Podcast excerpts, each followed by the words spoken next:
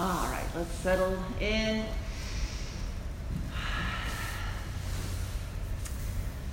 So I'm thinking this week about uh, kind of the hats that we wear. I was talking about this yesterday. Um, my husband and I opened a restaurant, another one, on Wednesday. We had our soft opening. Yeah, it was great. Um, but like this whole month has been this process of, for me, of like, what hat am I wearing right now? Wait, what's the restaurant? Gotham. And uh, so I'd have to put on restaurateur hat and go paint a sign. And then I'd take that off and put on my mom hat and do their life. And then I'd take that off and then put on my yoga teacher hat, take that off, put on yoga therapist. All these hats, right? And you all have them. Everybody has all these things. Now, what I saw in myself is that I would get really stressed when I was totally just identifying with the hat. Like, I'm this, knowing that all this is still going on, all this is still going on, kind of started to feel too spread out. But then when I changed it in my mind to be more like instead of a bunch of hats that I put on my head, they became like balloons. And each of these balloons had a string that came to one knot. And that knot is source.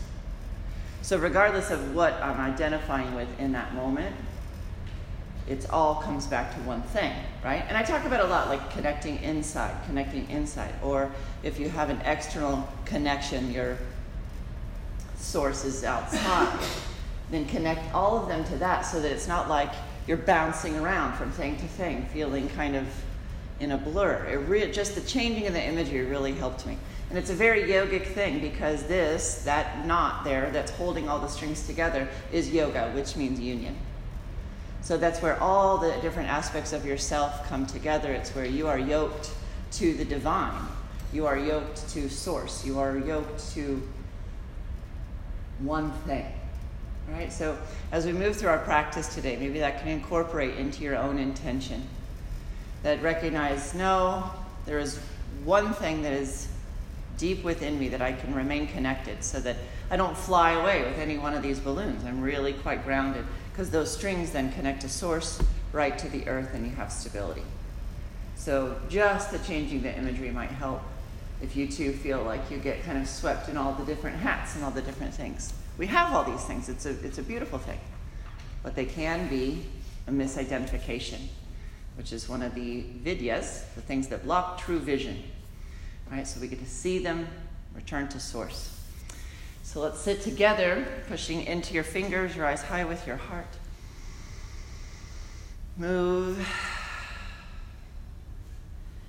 And then release your hands to your thighs, close your eyes. And turn to the feeling of your breath at the end of your nose.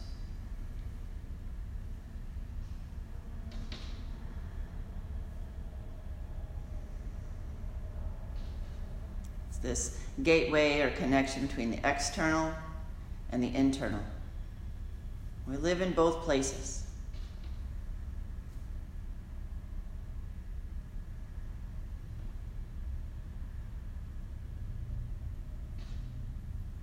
But all the balloons, all the facets, facets of ourselves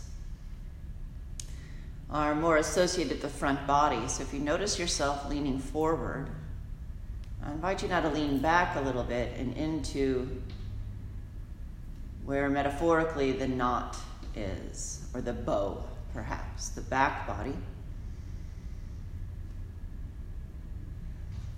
So drawing your breath into the intention behind the heart, the space there.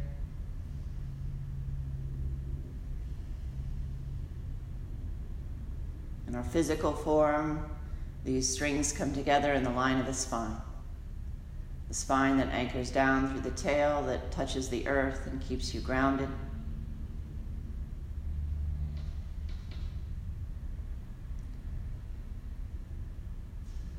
And life and the lift of the balloons rises through the spine, expanding through the crown of the head.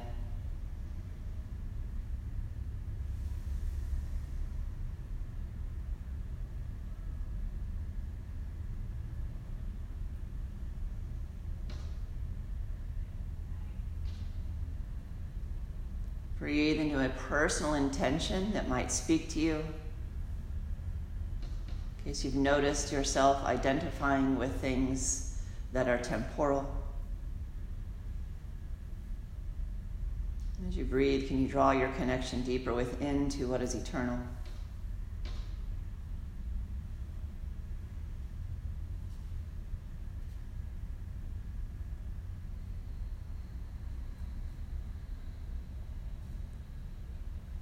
Your palms together at your heart. We'll chant the sound of Om three times to begin. Take a deep breath in. Exhale all the way. Breathe into Om.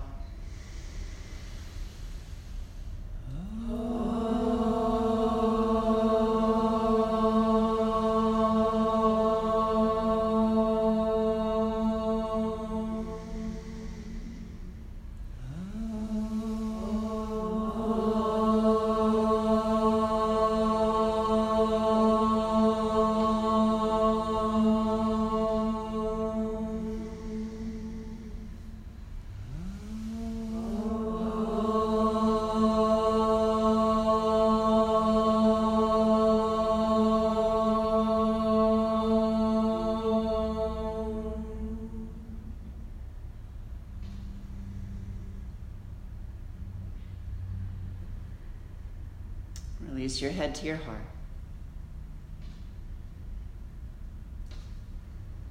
Lower your hands, slowly make your way to all fours, hands and knees moving, breathing.